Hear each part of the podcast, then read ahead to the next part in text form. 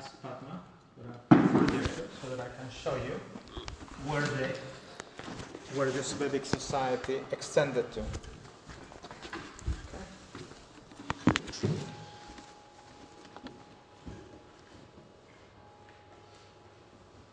Okay, so this is a Google map. It's very, uh, very useful. So kind of like, basically in the history of humanity, the most prominent societies from which uh, most knowledge of art and science came from was the Vedic society and the Persian society. Okay? what is known as today as Iran. We won't go into the politics of it, but so basically the Vedic society began here. This is the Khyber Pass.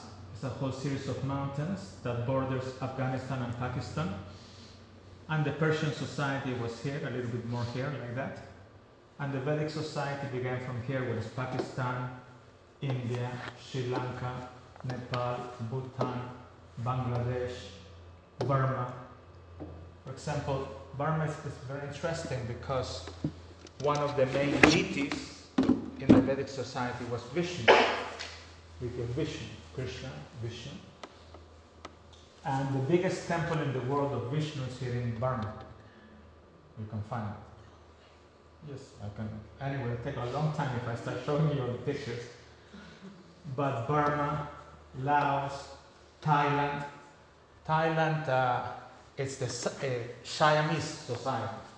The original name of Thailand is Siam, which is Shyam, black, dark. So Vietnam, Cambodia, Malaysia. Malaysia in the Vedic times was known for its sandalwood plantations. Okay, so for example, if you read textbooks Malaysia is called Malaya. And a very famous phrase in the Vedic textbook is Malaya Chandanam, which means sandalwood that comes from Malaya, from Malaysia.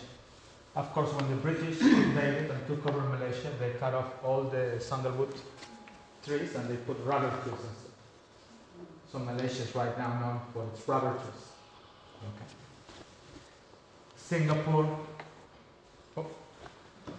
The word Singapore is very interesting. You know, we have a deity, Narasimha deity, Narasimha, or Narasimha, which means half man, half lion. The word Simha means lion. So actually, Singapore is Simhapura. It's the place of lions, meaning the people that lived here were very fierce. Okay? Were very strong. Then you have got Indonesia, Jakarta, up to Bali. I don't know where Bali is, but it must be somewhere here. Okay? So this is where the Vedic society extended to. Okay? A society that followed the teachings of the Vedas. And this society developed extreme, a lot of, they, they developed very much into the arts and sciences. Okay?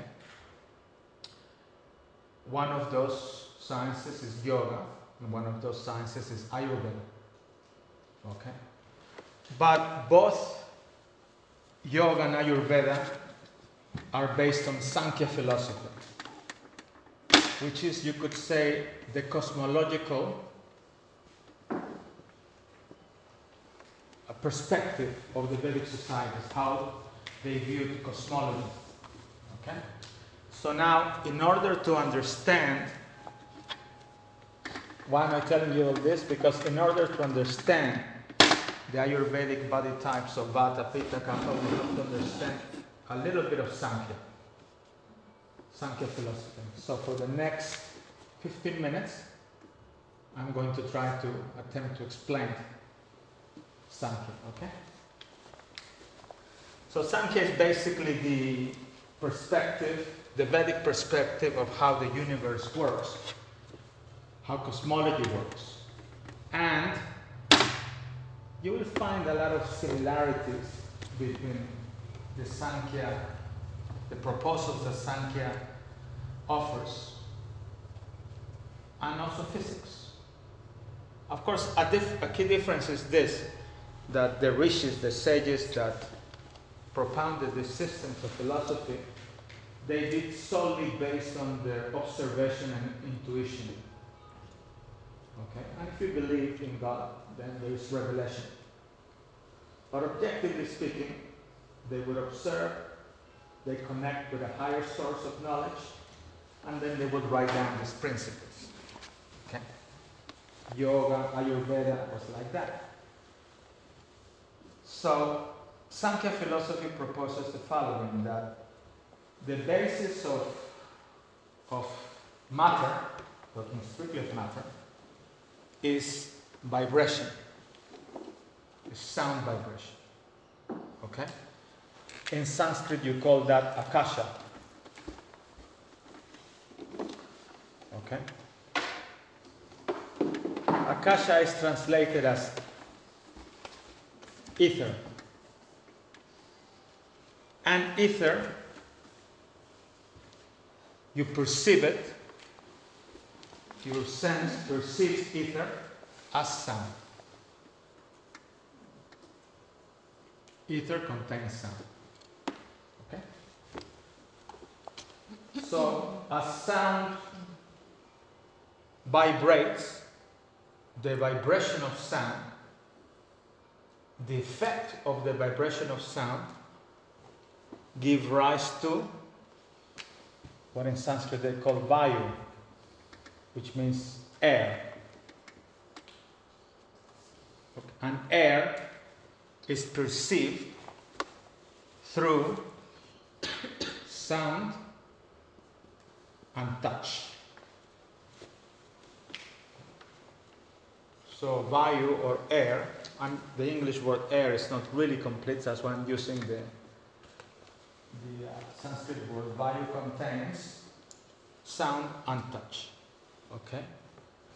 So when sound and touch express itself to its topmost uh, expression, you get the third element called Agni, which is translated as fire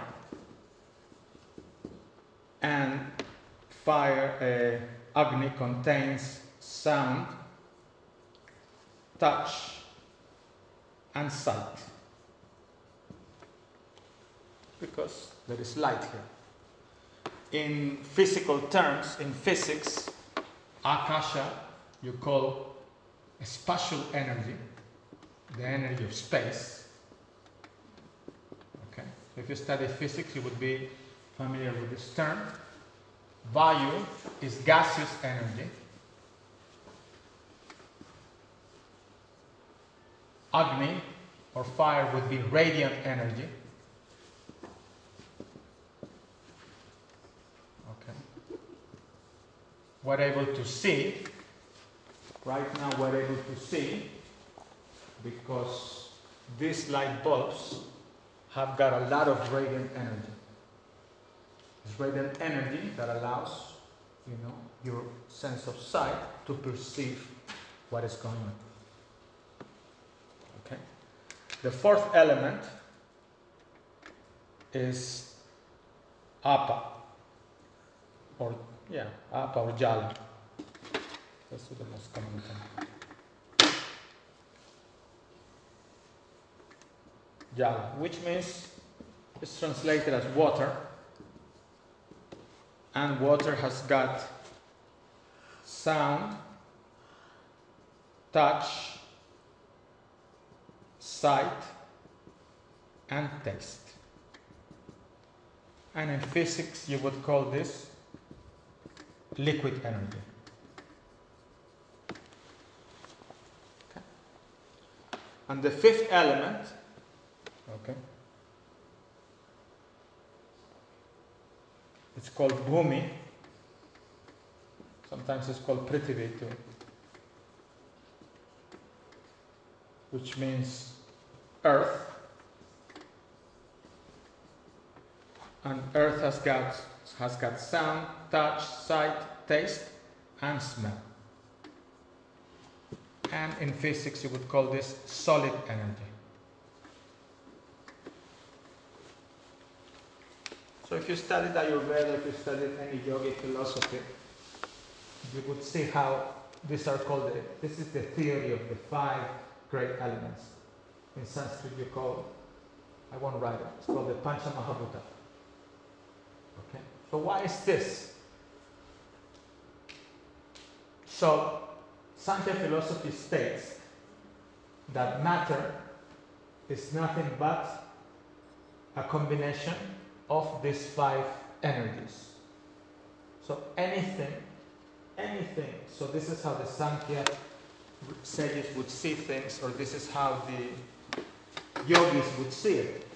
For example, they take an object like this and they say, okay, this has got so much akasha, which means this pillow takes so much space, okay?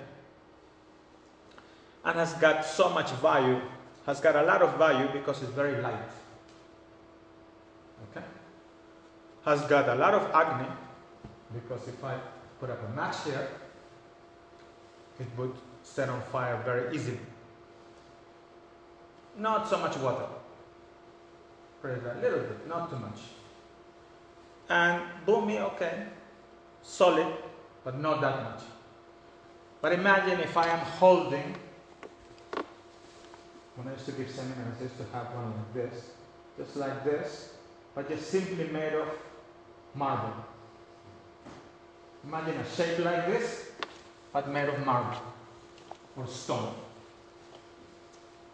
So yes, it's got ether, doesn't have so much air because it's heavy.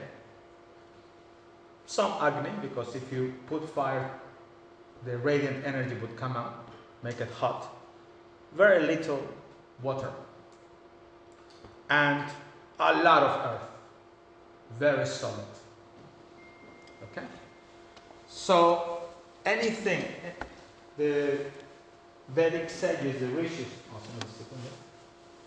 the Vedic sages, the rishis, their perception, their perception of matter was based on these five elements. Okay? But it's very interesting because they viewed ether or akasha as the primary element, as the basis of it. So, sound vibration is what gave rise to all this. So, in their thinking, or in their perception, or in their revelation, they thought, okay, what if we change the sound vibration of a particular object? It will affect all of this. Hence the theory of mantras. That's actually what mantra originated from. So our bodies are also contain, uh, comprised of these five elements. So my body has got so much ether, has got so much air, has got so much Agni, so much jala, so much boom. So if I chant a specific mantra, if I alter the sound of my body, I can actually alter this element. So if you read, for example, the fourth chapter of Patanjali's Yoga Sutras, Patanjali talks about yogis flying, yogis becoming very small or very big, yogis becoming, how you call that, when you can walk through the wall? Invisible. No, Incorporeal. incorporeal.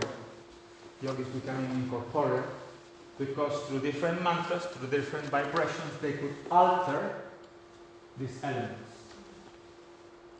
So if I chant a particular mantra, I reduce the amount of earth that my body has got, I increase the air, and I can fly. Not me. That's a theory. So if you read Patanjali's Yoga Sutra, you will find in the fourth chapter there's a lot of descriptions about that. And if you read other yogic literature, you will find a lot of it. And it's, I mean, there is some basis there. I've personally seen when I was traveling in India, this person, he would chant at that time we were learning how to do homas, how to do fire rituals. You know, you sit down and then you chant mantras and then you offer ghee to some sacred wood, depending on the time of the moon, etc., etc., etc. I've been in situations where I've seen this person comes, sits down, and goes again, but starts chanting, chanting, chanting, and all of a sudden, fire starts up without any match. I remember me and my friends would go, you know, before the person came, we would check the, the wood, you know. Is there something here, some kerosene or something? We couldn't find anything. And then we told this person, we asked him actually, I asked him. He said, I said, can you teach us how to do this? It'd be really cool, you know, just light fires. he said, yeah, I can teach. So 40 years. and you have to be celibate. Hmm. You know?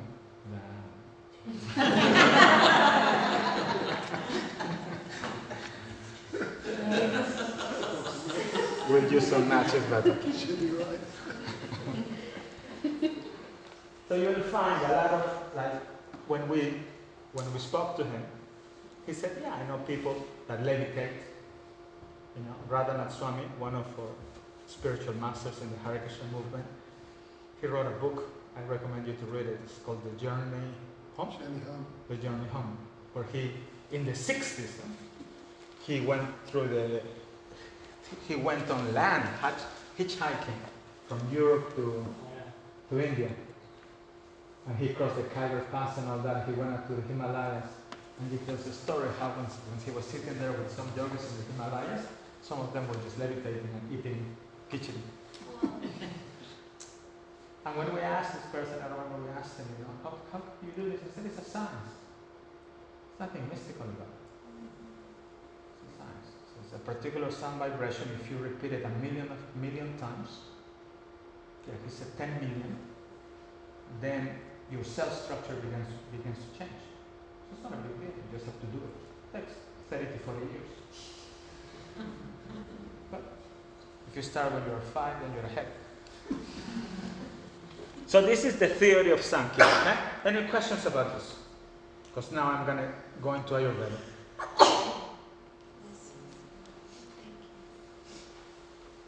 Okay.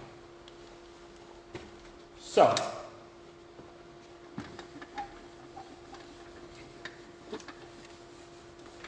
so all of our bodies is made of these five elements. Everything in this world is made of these five, five elements. So when your body has got prominence, has got air, ether and air, akasha and vayu, as it's prominent, you are categorized under a vata person.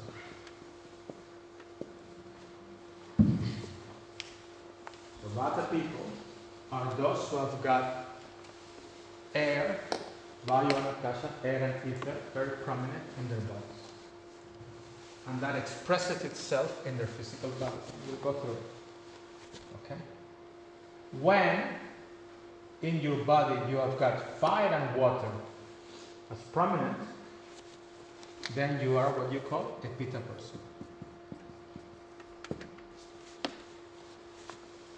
And when in your body you have got water and earth prominent, it is kapha person.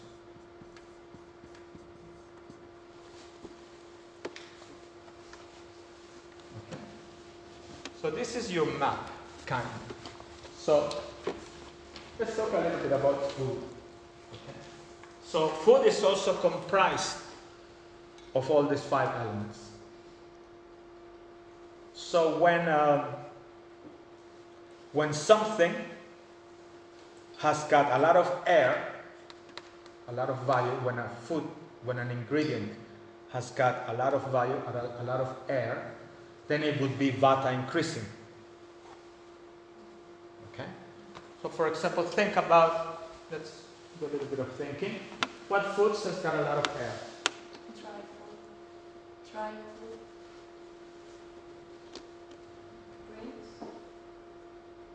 What what what food has got a lot of air? I don't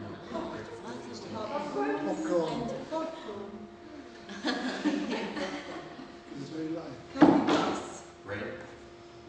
Bread. That's what you get. Beans, for example. What happens when you take beans? What happens when you take beans? Okay, it's you. If you soak it, It's still it gives you. Even if you soak it, even if you boil it with ginger and turmeric, at least Then cabbage. intrinsically beans have got a lot of air. That's why when you take it, and if you don't combine it with other food stuff, it gives you gas. So what else? Cabbage. Very good. What else? Broccoli. Very good. What else? It's like what makes me. Yeah, yeah. What else? Go on, go on. What else? What else? When you take, it gives you gas. It blocks you. Meats and stuff. No, Brussels sprouts. Hmm? So, so you understand now how, how this marries into it. If you, how you call it, if you take food stuff that has got a lot of air, it increases your vata. So if you're a vata person, they recommend don't take beans, don't take broccoli, don't take all these things because you are already you already have got a lot of vata. Light increases light. You're going to get more of that. so no lentils. If you're Okay, we're gonna go more in detail. This is not the final thing, I'm just making a point. Okay? So, what food stuff has got a lot of fire? spicy, What? Chili, Chili, what else? Pepper, what else? Ginger. What else? Huh? onion, Yeah, what else? Turmeric. No, turmeric is bitter actually. It's not, yeah, it's not spicy. Cinnamon. Cinnamon. Cinnamon, very good. What else? Come and think, what's hot? What makes your body hot? Clothes. Okay? So, as a principle, so check, check this as a principle, right? Food stuff, they get their prana, they get their energy from three sources from the sun, from the earth, and from water. So any vegetable, okay, obtains, it's basically, it, any vegetable is a combination of energy, prana, that comes from the ground, from the soil, from the earth, that comes from the water that you put in or that it rains, and that comes from the sun through the process of photosynthesis. Right? So, this is not absolute, but as a general rule, okay, foods, vegetables that actually are red is because they have absorbed a lot of sun energy. So therefore they are considered heating. So tomatoes, beetroots, berries, huh? berries as well. Berries, yes, are considered heating. Uh, but we will go into more detail about this. Don't, don't, don't already make decisions what to eat or not to eat. I won't. I won't leave the berries. We're just establishing principles. Carrots, you know. So in Ayurvedic, if you are a pitta person, they tell you not to eat too much of that stuff. Because again, you already have got pitta, you already have got fire inside of you. You don't want to increase the fire. Let alone chilies and other stuff that is hot. Okay? Greens have got the right amount of of heat, of solar, of sun energy. So greens are very good for pittas.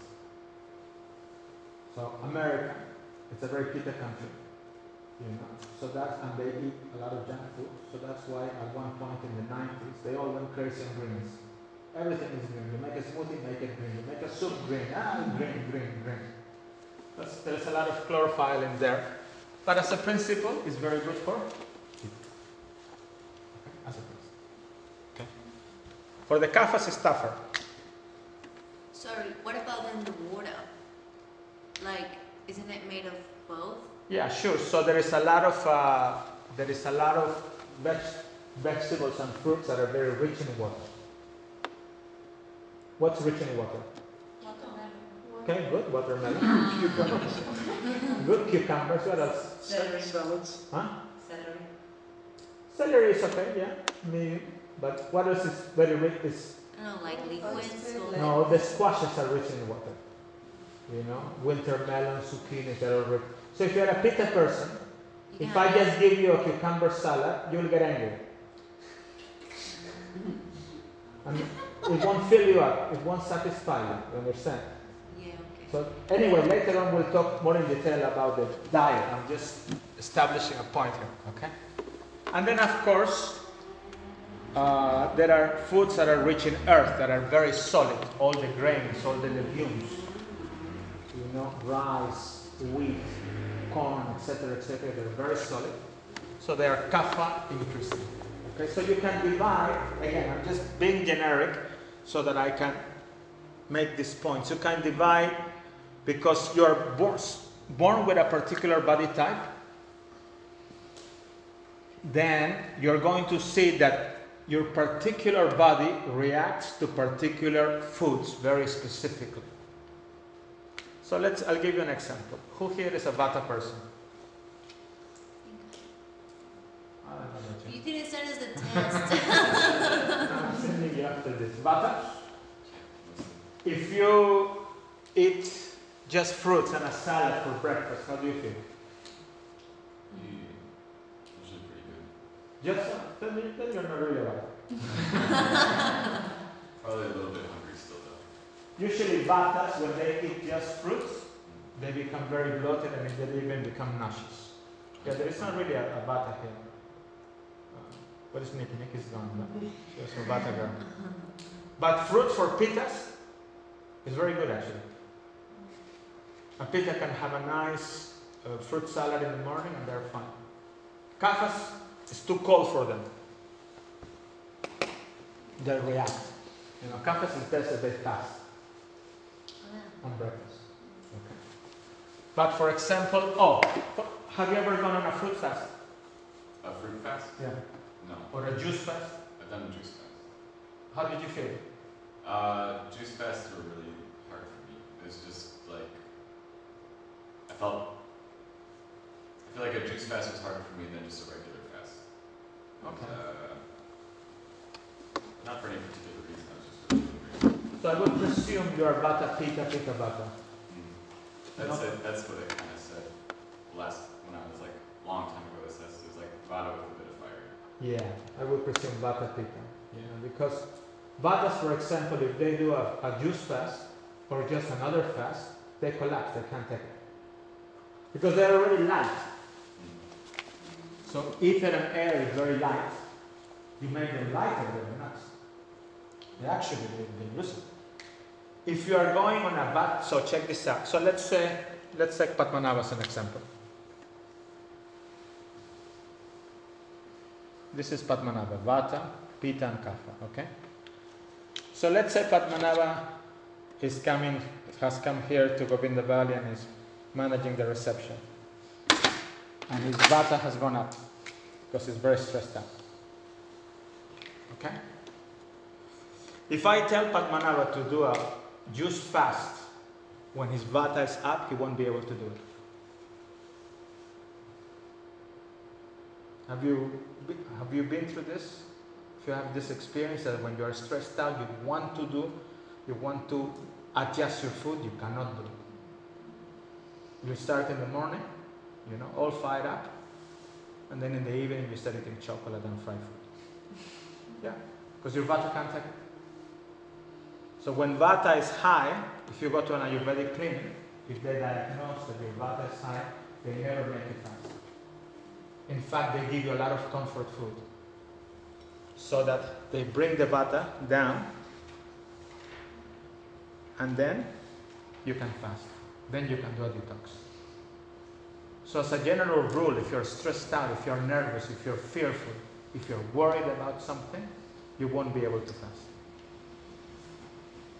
Okay? If you want to decrease with that example, it will, how long will you take? Like in one week you can decrease fat and then go to the detox? That's a very bitter question. How long will it take to decrease my bata? it will take as much as time it should take. Yes. It shouldn't. You can't calculate these things. It's not, you know, there is no formula for this. Okay, because vata is light. Okay, so when you when your body, even if you are categorized under something else, when your body, when vata is high in you, you're going to feel lightness. You know, you're going to feel nervous. That nervous energy is vata energy. So you have to. So look, a big part of this, probably the most important principle in, in all this is this: know yourself. You have to be very aware of your body, and you have to be very aware of your mind. What is it right now? When you are aware, whether your vata is up or your pitta is up or your kapha is up, you're aware, then following a certain guidelines, you can actually heal, you can actually progress, you can actually take steps that are not against universal, that are not against natural principles. Because one recipe does not fit everybody. That's one thing you have to know. One recipe will not, what is good for me today at this moment may be the worst thing for Padmanabha at this moment. And maybe the worst thing for, maybe the best thing for Darren too. Who knows? So if you are aware of how your body reacts to certain things, I notice, for example, my vata is high this, these days.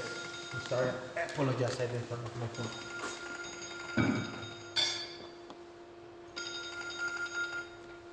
I, how you call it, I notice that my vata is high This is Why? Because whenever I eat fruits in the morning, I feel cold and I feel bloated.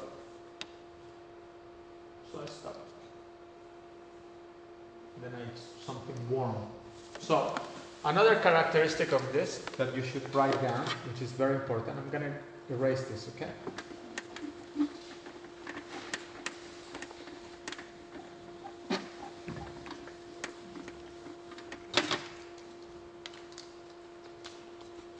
Vata is cold and light.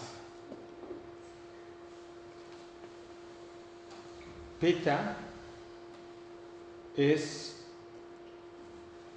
hot and humid. Sorry, not like dry. Cold and dry. Pitta is hot and humid, and Kapha is cold and humid.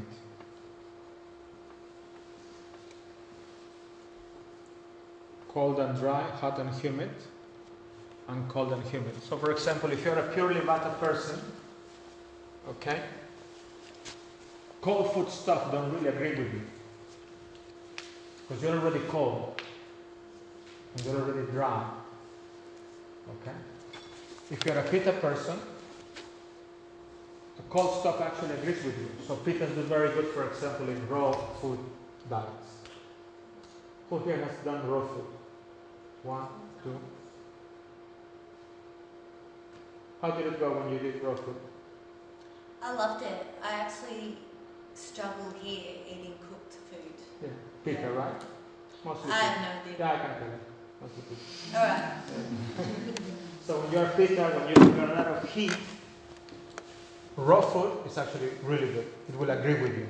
One of the first things it will do is will calm your Pitta. Okay?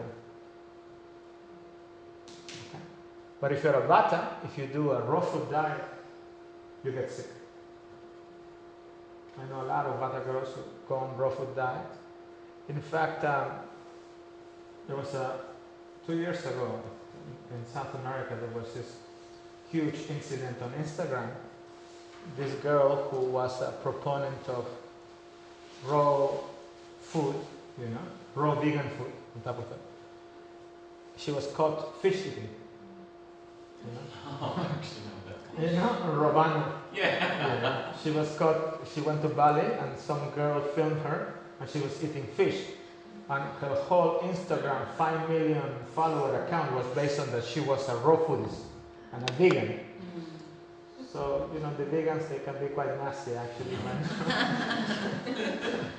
so they really humiliate. I've never seen such public humiliation. But you know she's quite tough. She still keeps going. But uh, she started saying how raw food made her made her sick. Actually, when she came out and confessed, she said, "Yeah, I'm eating meat and fish now." And then she, her excuse is raw food made me sick. Yeah, of course, raw food is going to make you sick. I can see you're a vata. It's pitta, but with a complete vata, vata disbalance, imbalance. You are going to eat raw food, it's going to make you sick. You're actually not listening to your body. And she said, for quite a few months while I was eating raw food, I didn't feel good. Yeah, that's a signal. Your body's telling you this is not good for you. Okay? But if you're a pitta person, yogis that are pitta, they can live on raw foods for years and years and they, they don't get affected. You can Google him. It's a, there's a hundred, he passed away a few years ago, but he lived up, up to he was 102 years old, this yogi from the Himalayas. Pretty far out person, you know? And when they asked him, what's your diet? He said, I've been eating raw food for the past 50 years. No problem. Okay? So, because the pitta body is hot, cold foods are good food. Foods that have got a cold component, a cold effect, are very good. Okay? And kaphas, they also feel very cold. Okay, so these two. So you can actually see a lot of pittas, kaphas here by how cold they are. You know? Sorry, so is this that, because I did that Chopra test, but I don't know how accurate it was a long time ago. And one of the questions was like that your hands and feet are often cold. Yeah, those are symbols of vatas or kaphas. Oh, okay. Like pittas usually have hot feet. Who here has hot feet? I have hot feet. You? Hot feet? What are my socks? Without socks. So a very typical pitta in the winter would cover his whole body except his feet. No, then no. It's a typical pitta. So, so I was, I did raw food, but I was living in Bali and I was fine. But then when I came back to Australia, it was not okay. Probably because of the heat imbalance. Yeah, so the environment also has an effect. Of course. So in, in summer, okay. So these are the these are the let's talk a little bit about the seasons, okay? So for example, what's a pitta season? Winter. No. Winter it will be nice. In winter it will be nice. I I, I replied wrong.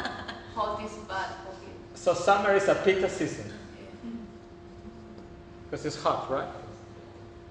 So then after summer you get autumn. Autumn is what? Kapha? Vata season. But it's dry. Of course, it's dry and windy. Air. Isn't it rain heaps in Autumn is not a rainy season. Okay. Okay. Then you have got winter. Winter is what? A kapha season. And then you've got spring. Spring is what? Perfect. It's a three dosha season. That's why everybody likes winter, uh, spring.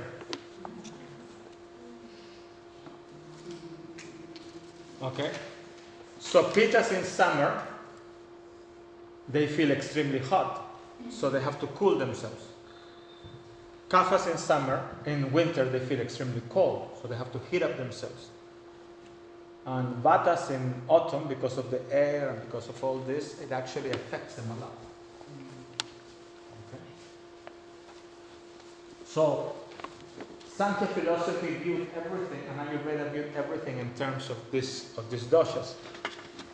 Times of the day, for example. So,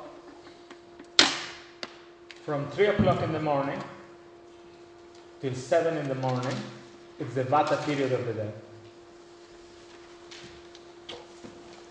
that's when the world starts moving.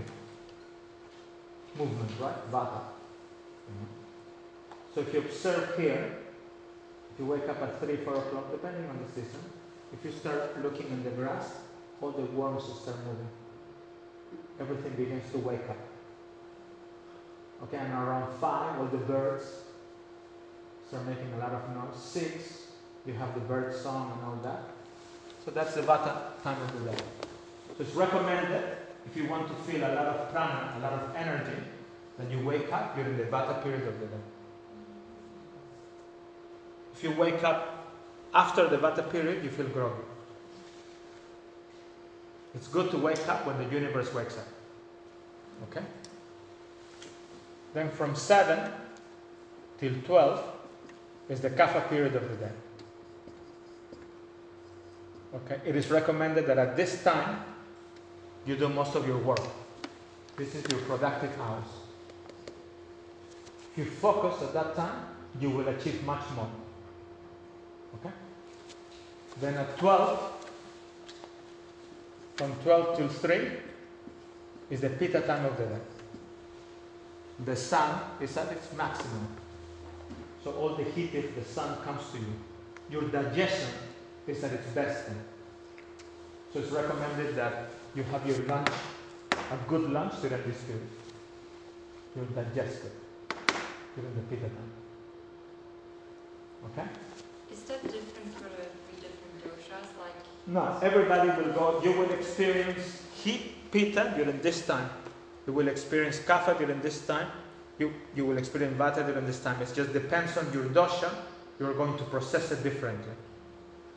But the experience is universal. Then, from 3 till 7 approximately, another vata period comes. This period is good for creativity.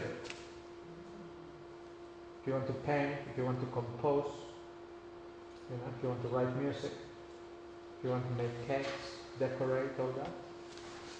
Recommended. All artistic pursuits are done done during this time. You know Pablo Neruda? Mm-hmm. He was a Nobel Prize winner in literature, poet from Chile. Josefa's not here, right? All Chileans are proud of Neruda. Very proud of Neruda. And uh, so there is a there is a conversation with him and Garcia Marquez in Spain. Garcia Marquez is another Columbus, a Nobel Prize winner in literature. He wrote Hundred Years of Solitude. Good book, you should read. And uh, they met in Spain. So Garcia Marquez relates how they meet, you know.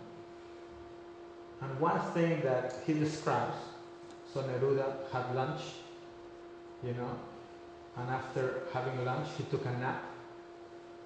And at 3 o'clock, he woke up. He sat down on his desk. He took a green pen and he wrote poems from 3 o'clock till 6 o'clock in the evening, non stop. And he did that for 40 years of his life. Every day from 3 to 6, he would just sit down and write poems. It doesn't matter what. He wrote so thousands and thousands, one tenth of his poems were published. But he actually wrote a lot. So besides the discipline, somehow or other, he connected with this Vata period of the day. Somehow. Okay? From 7 p.m. till 10 p.m. is the Kapha period of the day. It is recommended that at this, at this point you take rest, you relax, you gather like that, you talk about philosophy, about things. Your work you do it in the morning. But now here you start settling in so that you can have good sleep. And it is recommended that you go to sleep at this time. Okay? And from 10 p.m. till 3 p.m., there is a pitta period of the day. 3 a.m. Yeah, 3 a.m. Oh. It's a pitta period of the day. You get activated again. So have you ever had this experience that at 8 o'clock, 9 o'clock, you're really tired, but you don't go to sleep? You know? And you're spacing out, running around like that, and then 10 o'clock hits, but all of a sudden you're awake. And even though you were tired, you cannot go back to sleep. It's because you entered the pitta period of the day. Your body, your mind got activated. And if you're awake, usually at 11, 12 o'clock, you start raiding the refrigerator. because pitta, you get very hungry. You start eating around 11 to midnight. Mm-hmm. Okay. So could this also be like, let's say you went to bed at before 10 o'clock, does that mean that when Pitta activates, you have like heaps of dreams and stuff?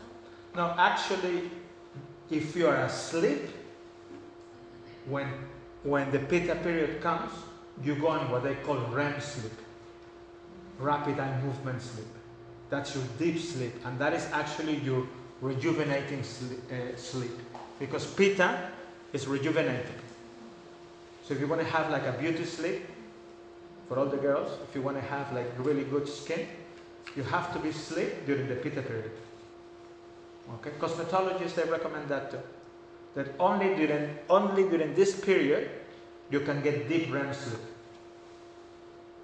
No, you don't get it at any other time. Only during that period. You know, that's why, you know, some people they say I'm a night person. No, that's not true. What actually happens is you have conditioned yourself to be awake during the pitta time. That's what a night person is. It's actually really easy, especially if you're a pitta, to be awake during this. So one of my biggest, uh, pitta, one of the biggest battles in my life is to be asleep during this period. you get up at 10 o'clock, all your ideas come, and somebody writes a message, that's it. if you check the phone, if you check, that's it. You cannot. You start going and going. It's really hard.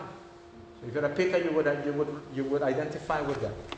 But if you're actually asleep at that time, when you wake up and you follow this, you know, the times and moment, the periods of my life that I've been very strict at following all this, okay, have been extremely productive. Just being productive during the kapha period is really good. Is it the best time to start it regular? Study, uh, study is good during the vata period. Any other question? You said uh, Pitta period during the night is where you get deep REM sleep. REM, REM, REM. I was under the impression that REM sleep is actually more surface level sleeping when you're closest to consciousness, more closer to consciousness, and then deep is actually more of a blank out space. All right. Then I, I will qualify my statement. Okay, it's actually rejuvenating sleep. got it. In, uh, in Ayurveda, rejuvenating sleep, it's considered deep sleep. Yeah, that makes sense. The other sleep, the blank, the blackout sleep, it's actually considered tamasic. So Ayurveda doesn't recommend that type of sleep. Because if you are, if you notice, if you're asleep during the Vata period, if you wake up at seven, eight, or nine o'clock, it's actually tamasic sleep Mm. because you don't feel energetic. So when Ayurveda talks about deep sleep, actually it refers to conscious sleep, almost closer to yoga nidra, because that's when your body rejuvenates, and your subconscious also dreams out the things that needs to get out of its, its you know, like if you're having a problem, and if you're asleep during the pitta period, your dream will actually be some kind of catharsis for the problems that you are having during the day. Okay? So, profound sleep according to Ayurveda, which considers that kind of sleep profound. Any other question?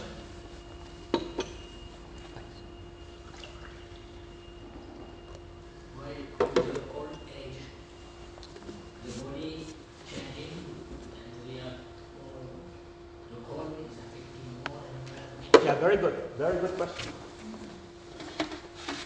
Really good question. So,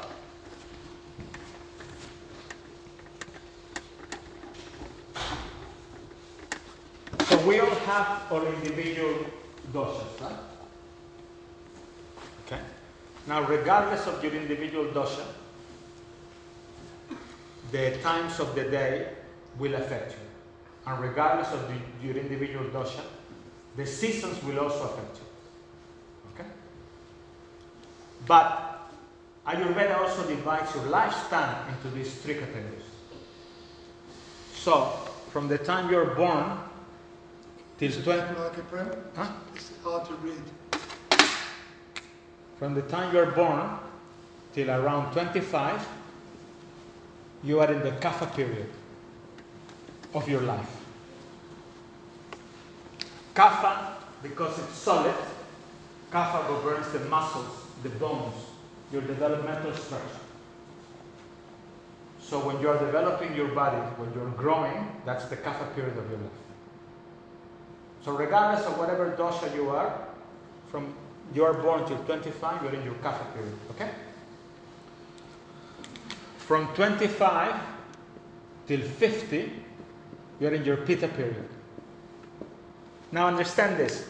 Pitta is fire. What's one of the qualities of fire? Action, Harmony. action, work. Fire transforms. Fire, actually, one of the qualities of fire is transformation. So you have got this sound system here. I put fire, it completely transforms it, completely changes.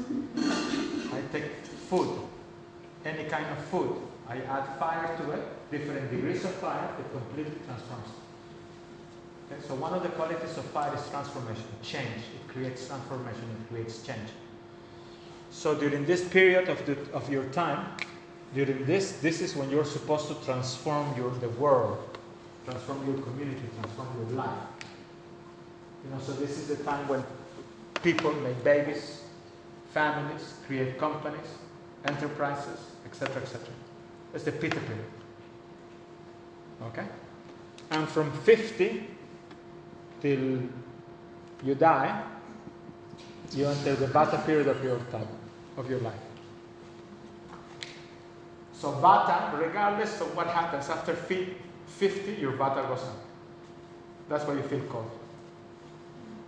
Even though you're a Pitta person. Now because, how old are you? Next year, seventy. 17. Very good. You're very young for 17. Next week? Next year. Or next year? So you're at 70, you're entering, you're in, in the middle of your Vata period. So you will see Vata, Vata gets, gets very high. So you see old people, you know, their Vata, if you yell at an old person, you know, they get all frazzled because their Vata is very high. If you yell at a Vata person, regardless of whether they're old or they get very frazzled, Vata people don't like to be yelled. A lot of Vatas, they're very scared of the Pittas because the Pittas yell a lot. Okay? Okay, so now we'll go into detail of the emotional characteristics of the dosha. This is for your fun dividends. But I have to explain to you all this so that you get a, so that you have a basis. Okay? So, Vata, Pitta, and Kapha. Okay? Vata is movement, Pitta is intensity, and Kapha is non movement.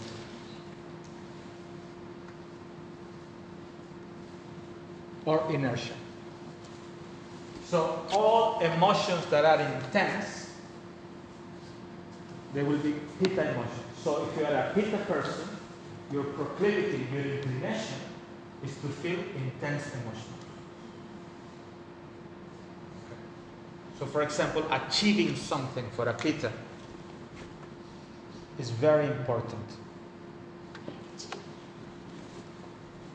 Sorry? Oh, sorry.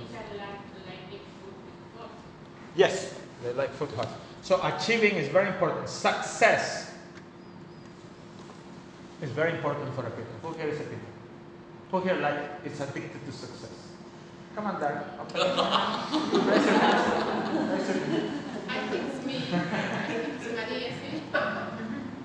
Stefania, you, Padma, you know? For, for a Pitta, psychologically speaking, for a Pitta person, success is very important. So you cannot deny that in yourself. So again, the primary axiom of Ayurveda is know yourself. So if you're a Pitta person, you're born with this instinct because that intensity of achievement becomes very important. Okay? What's another intense emotion? Anger? Positive, not negative. Oh, okay. Excitement. Excitement, very good. So pittas, they love excitement. They love to feel excited. Okay? One of the main things about a pitta is they don't like to be bored. If they get bored, they're arrogant. But the, moment a pitta begins to get bored in a relationship, he or she are arrogant. Something has to keep them going. If you're a balanced pitta, a lot of your excitement you will get from intellectual stimulation. For the pittas here, you see, they're nodding their heads. For them, intellectual stimulation is very important. One of the things pittas hate is boring conversations. Okay? They hate boring conversations. They can't stand it. It actually it annoys them, it upsets them. Because it really kills that excitement. For a pitta, a conversation must be exciting, must take you to places. Okay? So, these are positive, actually. These are not negative. Let's talk a, a- a bit about the vata emotions. So consider movement. Okay, vata they move a lot. Like no Lots of mask. ideas. Huh? Ideas. Creativity. So vatas tend to be very creative. Because their mind is constantly moving. So a vata has a lot of ideas. A vata will come to the kitchen and tell you all kinds of suggestions how to improve. They won't be able to do it. But they'll tell you how to do it. Very creative. Okay, what else is for the vata? Flexible. Huh? Flexibility if you're balanced. But what is a movement emotion? Think about it. It's like traveling and stuff. Traveling, adventure. Traveling, adventure. Unplanned. Like in why why Yeah. Spontaneity. Vatas, they love to be spontaneous. They don't love to plan. So once I, I, I, I met this couple, he was a kapha and she was a vata. And her idea of a holiday was you don't know where you go. You buy the ticket the previous night. You fly the next day into the city, and from the airport you figure out where you stay. You go to a hotel, whatever it is that you do, you figure it out from the airport. His idea of a holiday was we have to plan the holiday one year in advance. Okay? And we have to, you know, know exactly where we're going. We have to have a very fixed itinerary. When you know, they were friends, but I would see them. You know, that idea would freak her out. To have to plan a holiday one year in advance, it was like crazy. You plan it one day, maximum two days before. So spontaneity is very good. It's it's a but they lack spontaneity. What else? Existential. Is that a existentialism? No. Potentially in one of the doshas. More pittas. Pittas are more existential. Pittas they like to question everything. They'll question whether we are here talking or not. They'll question whether we're dreaming right now. What else? One more. One more Vata characteristic trait. They're jolly. No, jolly, jolly. They're, they're always, you know, and they express it in their eyes. It's, Nick is not. I'm not making fun of her, but you would talk to her, she was like, how are you? They, they are jolly. They express that joy, that joyful. Okay? So let's go now to kapha. What's a good kapha non-movement emotion? Calm. Sleep? Not sleep. Calm.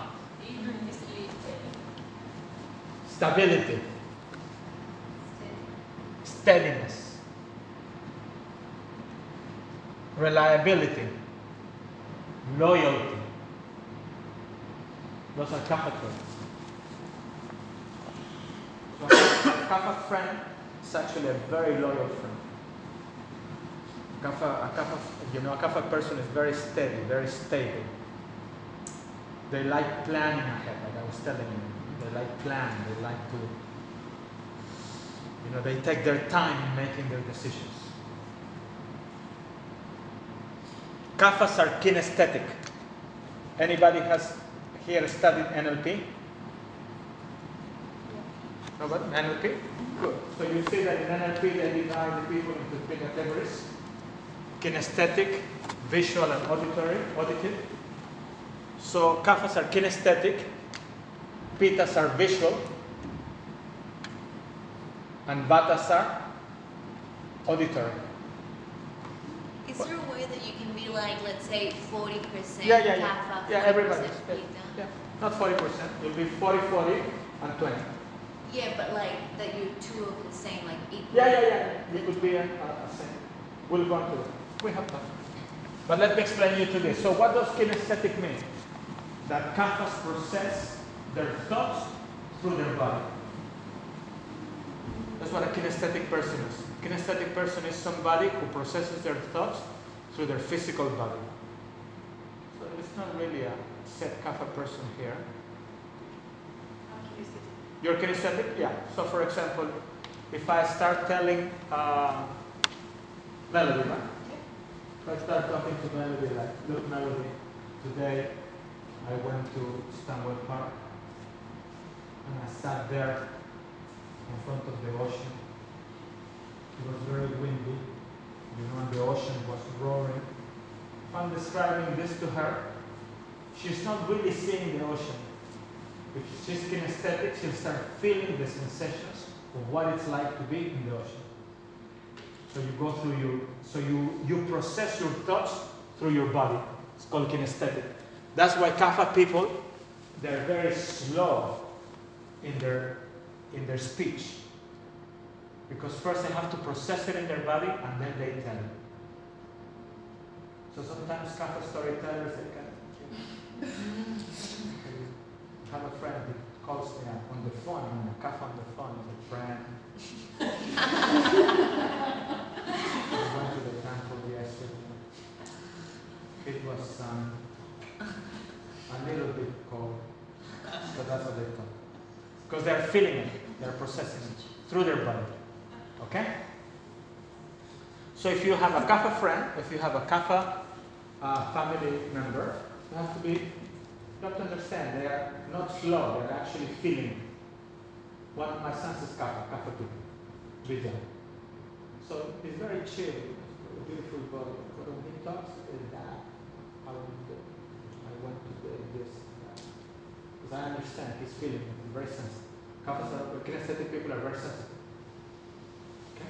Okay? Pittas are visual. What does it mean?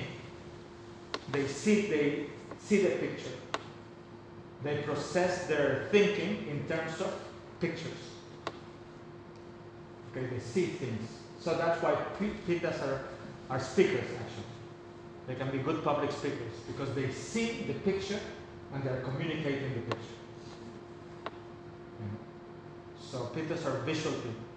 So whenever I do a meditation, I always said, you know, I, used to do a course in South America, I used to teach.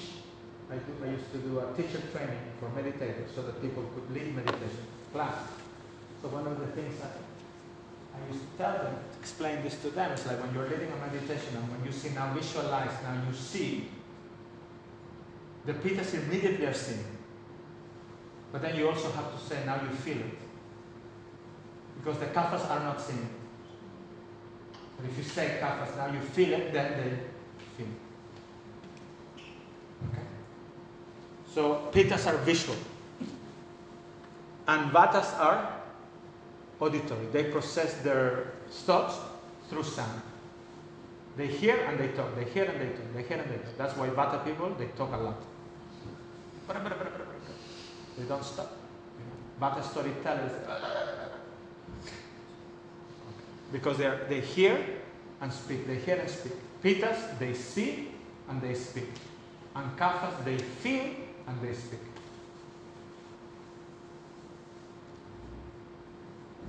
Okay? Any question?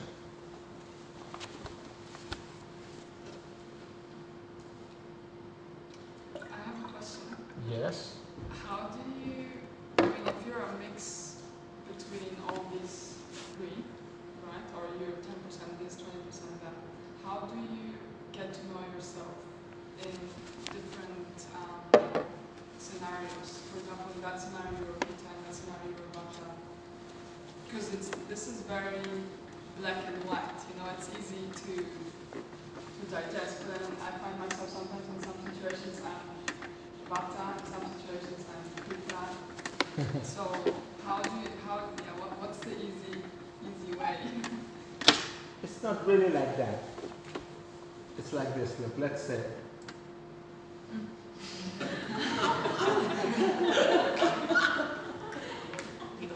I presume this would be kind of like your map. Okay. So your prominent element would always be Pitta. That doesn't change. Okay. But it depends whether the Pitta is balanced or imbalanced. That's actually the first. So let's talk a little bit. Now we go into more on, of a therapeutic setting. Okay. All right. So let's say your pitta is out of balance for whatever reason. You know, somebody stressed you out. You know, you know what, what really throws pittas out of balance is when they feel betrayed. You, know, you cheat on a pitta girl. Oh, you know, when a pitta girl feels betrayed, you know, especially in love, but anything actually, it really throws the pitta out the pitta shoots like this through the roof. Okay? So let's say something happens and your pitta is out of balance. It is the imbalance that is going to make changes here or here. For example, a very typical thing, if you're a pitta, you would know, and I've been guilty of it, you use food to balance your pitta. Okay, so if you're an honest pitta, you have done this at one point, when your, your pitta is out of balance, you take a lot of carbohydrates. A lot of carbohydrates. Because carbohydrates, uh, I don't have time to go into this taste, but the sweet taste will bring the pitta down. So a lot of pasta, a lot of pizza, huh? a lot of chocolate, a lot of sweets, you know. Then your, then your kapha will go up. And then if you are afraid of putting too much weight or doing getting sick or whatever, then your vata will go up. So the difference in the reactions come actually from the imbalance, not from the balance. So if your pitta is up or your vata is up or your kapha is up, you will react to the same, uh, to the same situation differently. A pitta, a balanced pitta person, especially a, a balanced spiritual pitta, is driving down the road, or she's driving down the road, and somebody yells at him or her, you know, if the pitta is balanced, they will go, oh, I feel compassionate towards you. Namaste. Love life. You That's when the pitta is balanced. When the pitta is in balance, and somebody is yelling at them on the road, oh, You know, all kinds of fingers go up. okay? Like that truck driver the other day. Yeah, yeah. How was your Pitta balance that day? No, no, it's not Pitta. It. I did an indicator something, and the guy was just, He wanted to Big get, truck. he wanted to stop the truck and beat him up. he was, If he, if he could, he would have done that. Luckily, we were in a roundabout. but you understand, it's, it's the balance or the imbalance that will dictate that. It's the imbalance or the imbalance that will dictate how you are going to react to a particular situation. That's actually what it is, you know. Excess pitta, oof. And it's the same thing with the kaphas, the same thing with the vatas. So, as a general rule, general rule, vata imbalance becomes makes very fearful. When vata is out of balance, you become very fearful. Okay? Everything scares you. As a general rule. When pitta is out of balance, you become angry. As a general rule. And when kapha is in balance, you become very lazy. So if you're feeling a lot of inertia in your life, if you're feeling that you're not getting out, if you're feeling that you're stuck somewhere, it's because your kapha is out of balance. Something. If you're not getting that step forward, something, you know. If you're angry, actually, you know. If you a typical trait of an imbalanced pitta is they blame everybody else. It's their fault, it's their fault, it's their fault. Trump, Obama, you know, Scott Morrison. See all the pittas in their post books when they are angry, you know, they start blaming, they're very politically opinionated. They start blaming. Everybody is. That anger makes you blame everyone. And Vatas actually, they become very afraid, they, they worry a lot. In balanced Vata, you tend to worry a lot. So then your perception of the world, your perception of the interactions get colors by, gets colored by these things. Whereas when you are balanced, a Vata is very creative. A Pitta is very entrepreneurial, but also a Pitta is also very generous. All the charities are mostly started by Pitta people. You look at it, you look at all the charities in the world, they're started by Pitta people. Because when they are in their balance, they actually like to give. They're very generous people. Okay? And Kaphas, they're very steady, very loyal, and very calm. So then the interactions with the world will be colored through this. That's why it's so important to actually keep balance. Probably one of the most important things. Like if a Pitta keeps balance, just that, the fact that keeps balance, then his whole interaction with the world changes completely. When you mean balance, you just mean the Pitta aspect, or you mean you keep balance your Vata, your Pitta, and your Kapha? The three, the three. Now it becomes even more complicated though. Not really. So let's talk about balance. So before I send you the test, we'll, we'll talk about balance, okay? So it's basically very simple. It's not that hard. But Vata people, they get balanced by discipline, which they hate. But if you're a Vata person, or if your Vata is out of balance, discipline is what balances you. So you know what really balances a Vata? To eat every day three meals at the same time. Eight, one, seven. If a Vata does that, if they just every day, whether they are hungry or not, because Vatas they tend to eat only when they're hungry. If they're hungry or not, it doesn't matter. You sit down, 8 o'clock, take a deep breath and eat your food. 1 o'clock, just that. You do that for 21 days. Your Vata becomes very stable.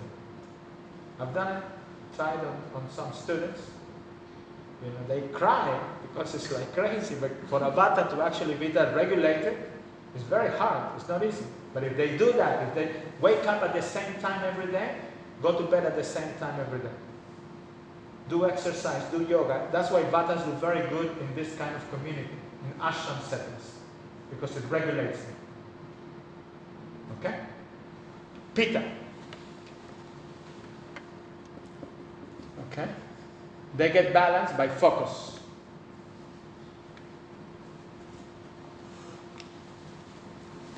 If a kid has focus, has got a particular set of activities to do, and all their attention goes in there, all their frustration and anger goes away. All that energy, all that mental energy that goes into frustration and anger goes into the object of concentration and that creates balance. That cools them off. Okay? And a kapha is balanced by movement. If you're feeling lethargic, if you're feeling stuck, if you're feeling that you cannot move forward, go for a run. Just move, breathe, move, breathe. Do that three, four days, you will see. If you're feeling depressed, I all the clinical literature, they support this. If you're feeling depressed, because depression is a kapha imbalance. Just go for a run, or go for a swim, or go for a walk. So, are some of the negative qualities of kapha things like greed and clinging? Clinging. Greed is a pitta thing. Kaphas, they get very clingy and they get very attached.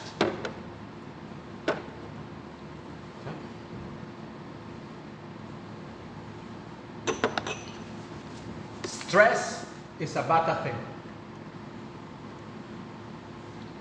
When vata is out of balance, it creates stress. And pittas goes both ways. They get depressed and they get very stressed. Pittas don't have it easy actually. They oscillate between stress and depression if they're imbalanced. Yeah, who gets it easiest? Nobody. Usually the kaphas they wish to be pittas, the vatas they wish to be kaphas. It's a whole mix. Talk about let's talk about beauty. What body type is what female all the girls, okay? What uh, female body type is celebrated today as beauty? The vata body type, right? All the skinny girls.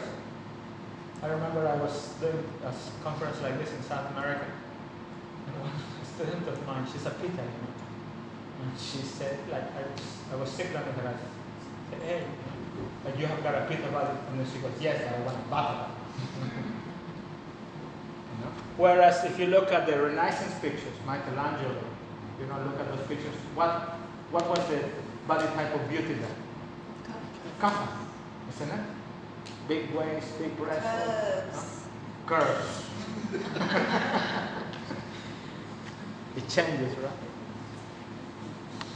So none of them have it easy. It just oscillates. It will one, you know. If you're a vata, you want pitta muscles. You know, so a vata girl, you know, they get stressed because they don't, they don't have enough muscles, etc., etc., etc. So nobody has it easy. But it is not that difficult to achieve balance. That's, that's the point. Any other question? Last time you mentioned there is a certain type of yoga for each body. Yeah, very good.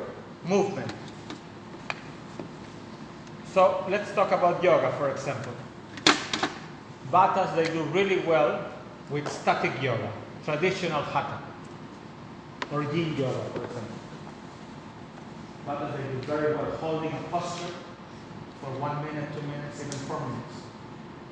Because vatas are moving, if you hold a posture for a long time, you know, that will bring your vata down. Okay? Kaphas do really well with dynamic yoga. Ashtanga yoga, power yoga, movement. They do really well. The, if you look at Ashtanga yoga, you know, Pattabhi Jois Ashtanga yoga school, the long-term students that he has, they're all Kaphas.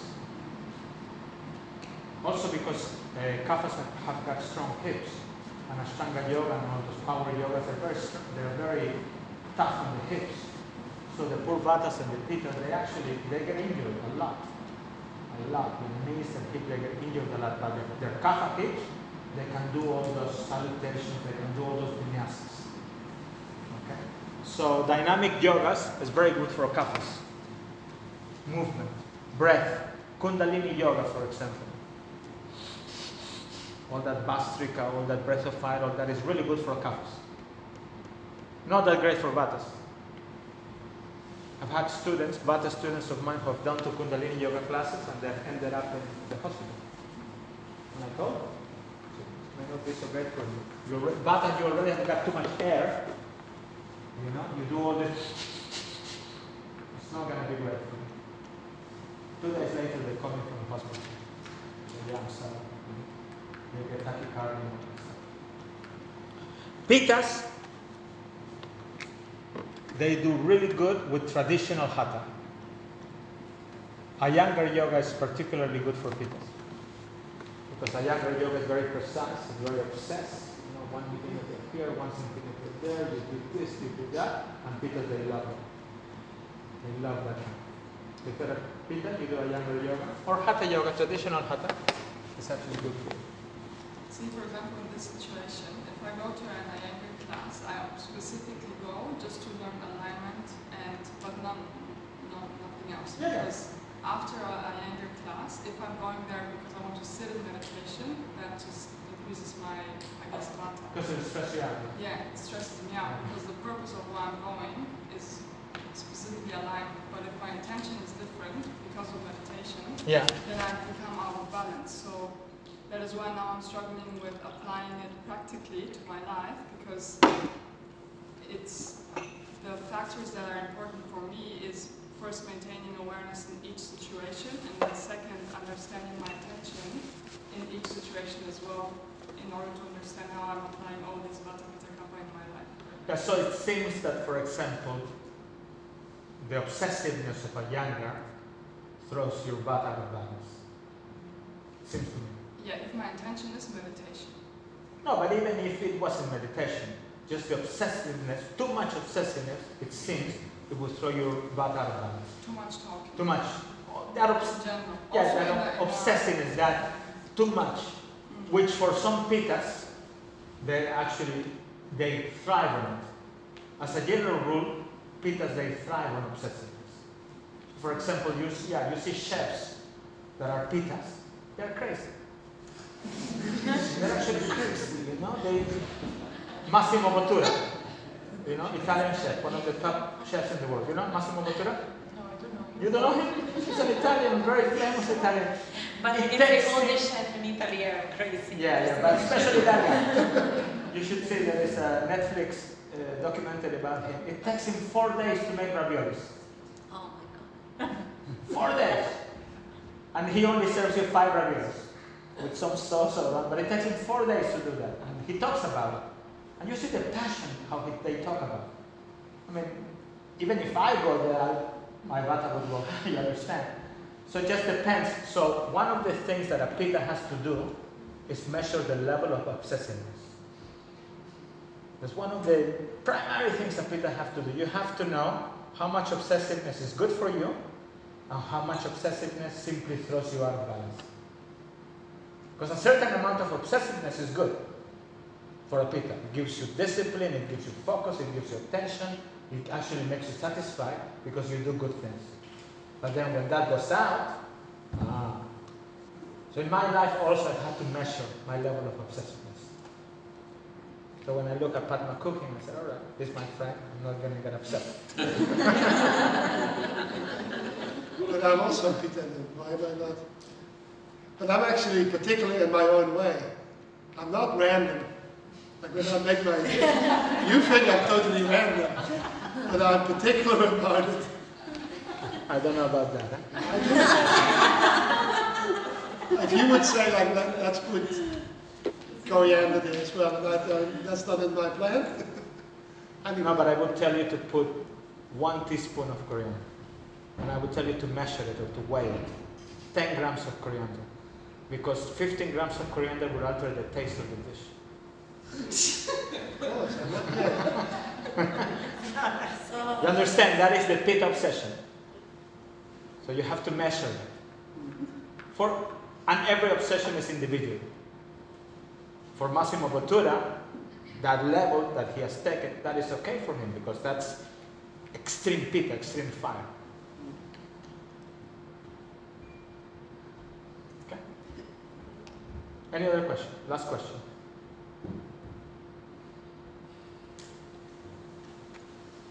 yeah, Okay. I have sorry, I Yeah. have one. Um, I don't know if this has any real correlation to this, but let's say that does this have any sort of link with like astrology, like you say the Vedic astrology? So like let's say you're a Pitta and you're a fire, and then you also happen to be like a fire sign. Does this have like mix together, or is this just like You have to be a really good astrologer to be able to mix it, but yes, you can. So like, would this affect you even more? Like, let's say you're Pitta and then you're Leo. So Yes. does that mean that you're like even A Pitta Leo. You better trouble? be careful with that. yeah, yeah, sure. A Leo sign that is a Pitta, you have to be a little bit cautious when you talk to them. They can get upset. Because they're mad. yeah. But you have to be a really good astrologer in order to define it.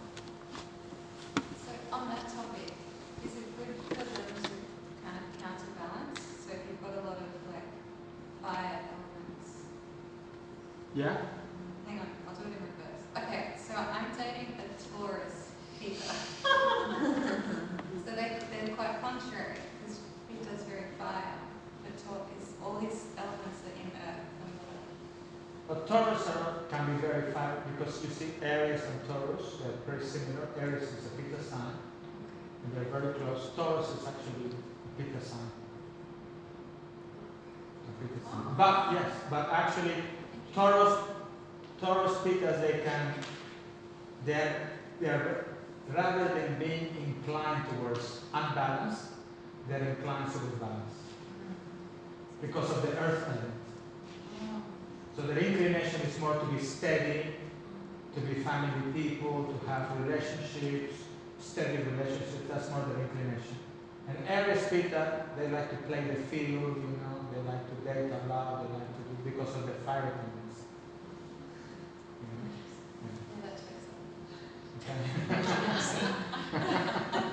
I don't know who you're talking about, but how it is. Any other question? Final. So look, perhaps the we conclude with this. All this is very important because of this, because of the following. Then at the end of the day, you have to walk through your life accepting yourself. One of the most pernicious subconscious ideas that a person can have is walking through life wishing there was someone else or wishing there was something else. So one of the first things that yoga teaches you, one of the first things that Ayurveda teaches you is, okay, we give you a map. This is the Vata Pitta Kapha map, you know. So we have gone through a lot of that now, you know. See where you fit and accept that. Because acceptance is the basis of self-love.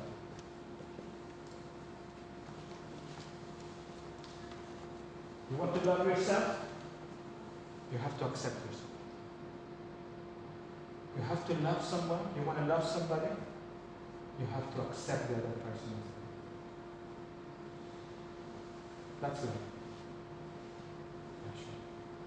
So, in its wider sense, in its broader sense, knowing yourself should result in the consequence of accepting yourself. That should be the natural consequence.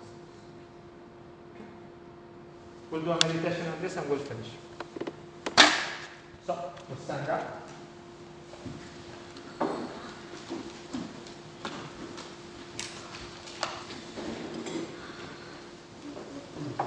Yeah.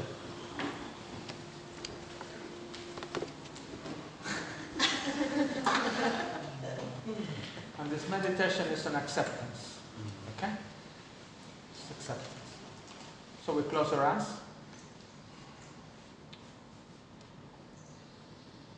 We take a deep inhale. Exhale. We take a deep inhale again. Exhale we take a deep inhale again. Exhale. And breathe, we bring our awareness to this present moment.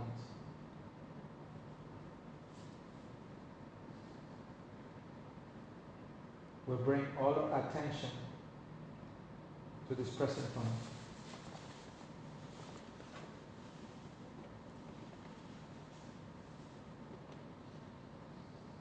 And if there are any thoughts that are distracting you, that's all right. You can put them aside.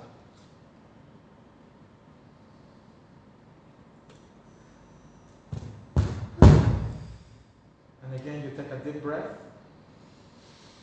Inhale. Exhale. And inhale again. Exhale.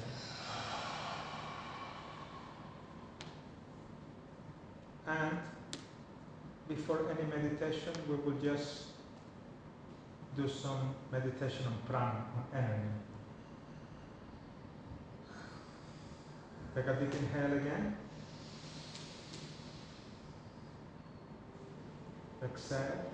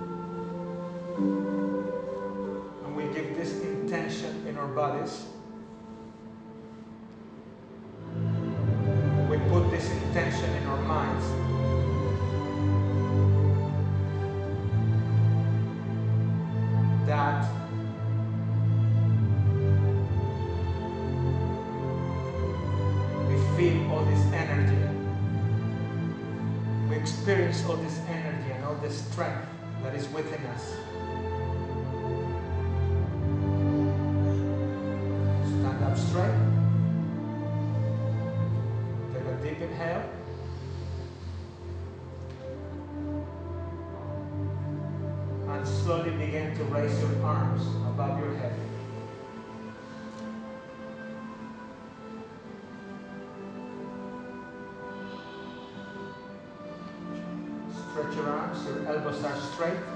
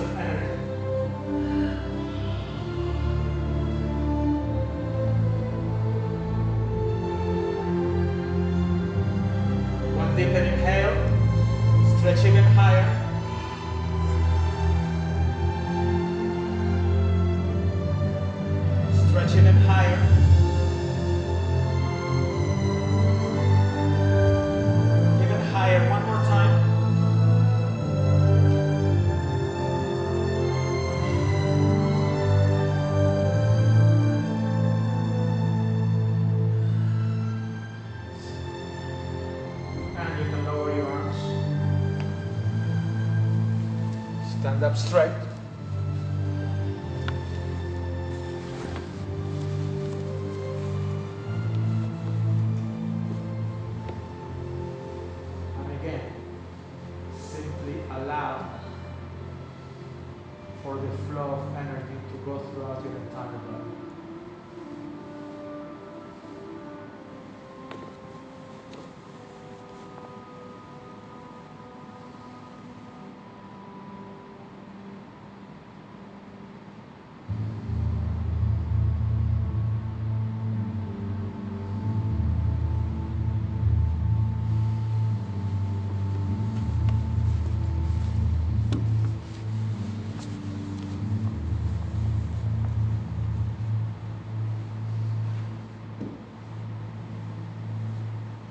deep inhale again. Exhale.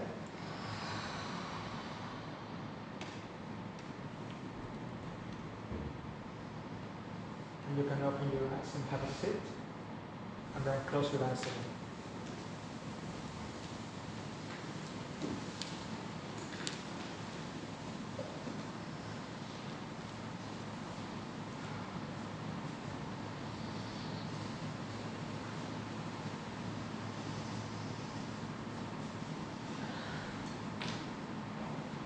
Again, bring your attention to this present moment.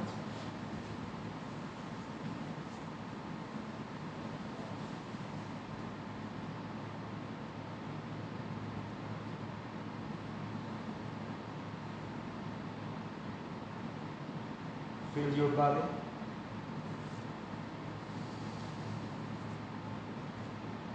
Feel your presence. Feel your awareness.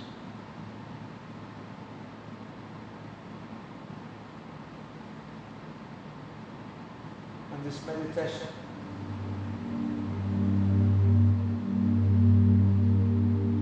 is a meditation on acceptance.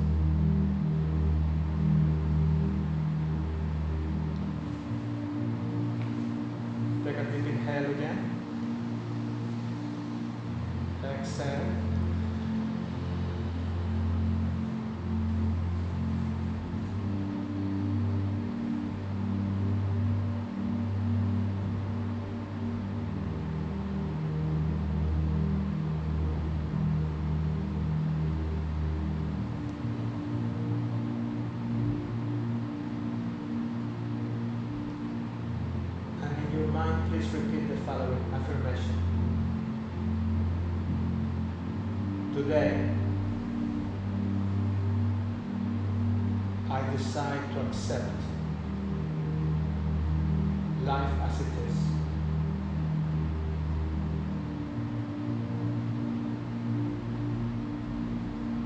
Let's meditate on this for a few moments.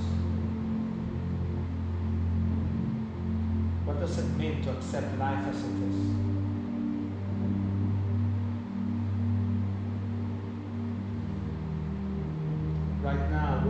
Particular moment of time and space.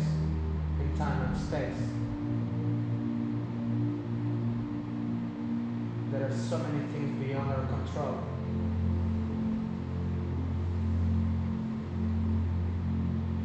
We accept them as they are. We don't fight them. That does not mean passiveness. Inertia.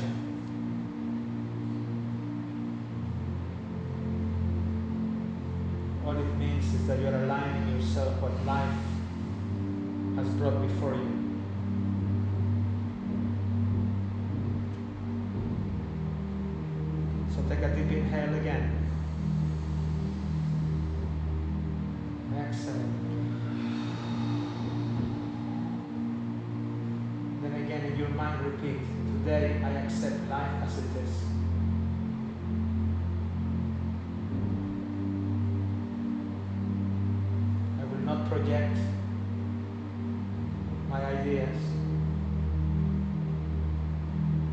My desires, my longings on what life is.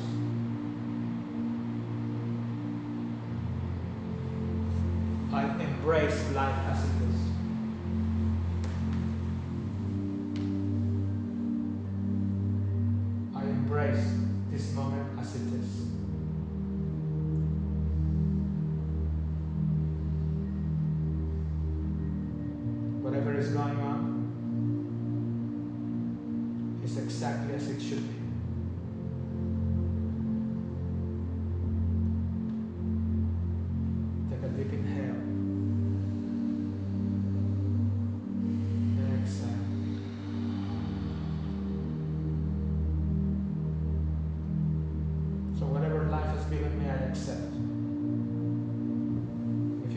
God, whatever God has given you, you accept.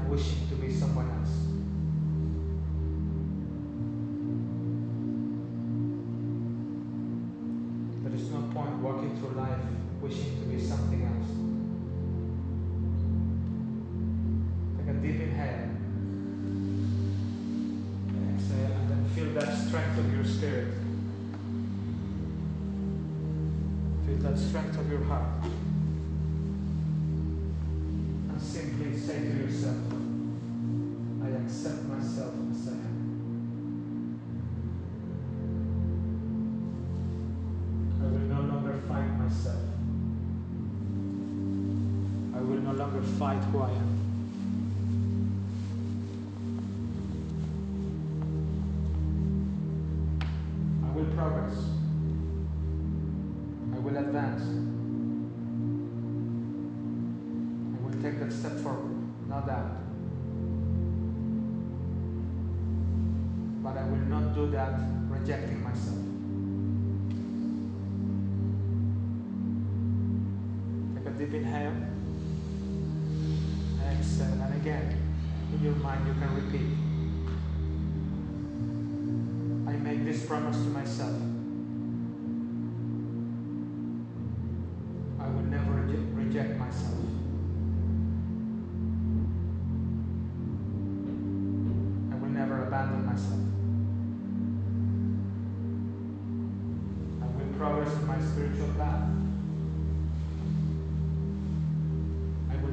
blessings that life has given me.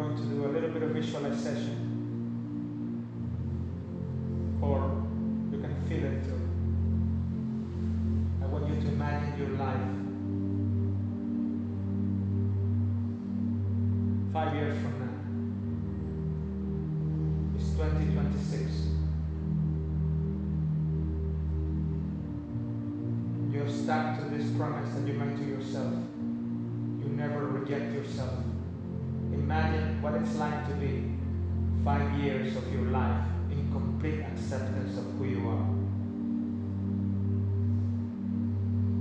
Imagine what's like to be five years of your life satisfied with who you are, but at the same time progressing, advancing,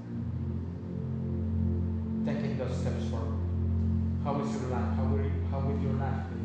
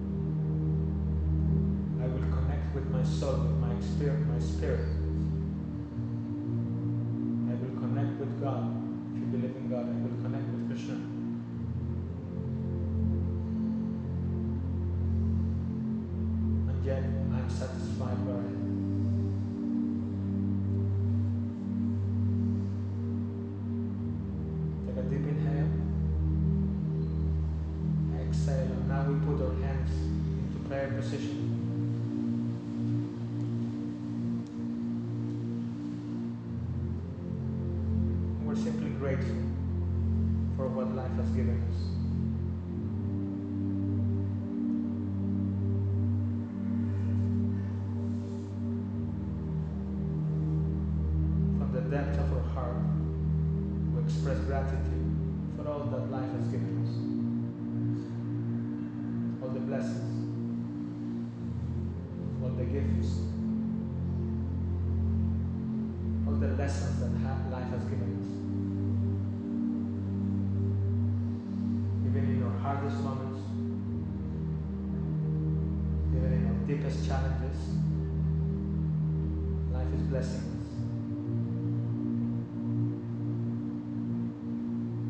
Grateful for all the love that life gives us. We're grateful for all the love that is in our lives. Take a deep inhale.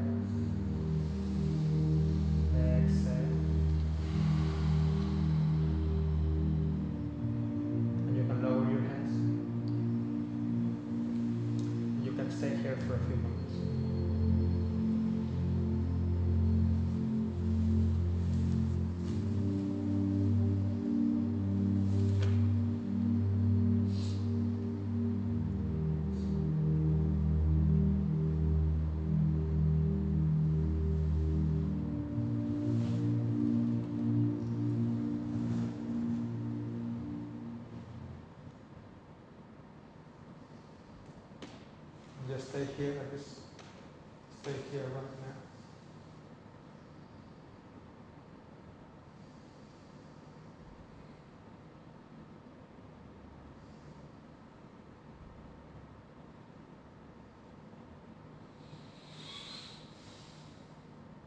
And when you're ready, you can open your eyes.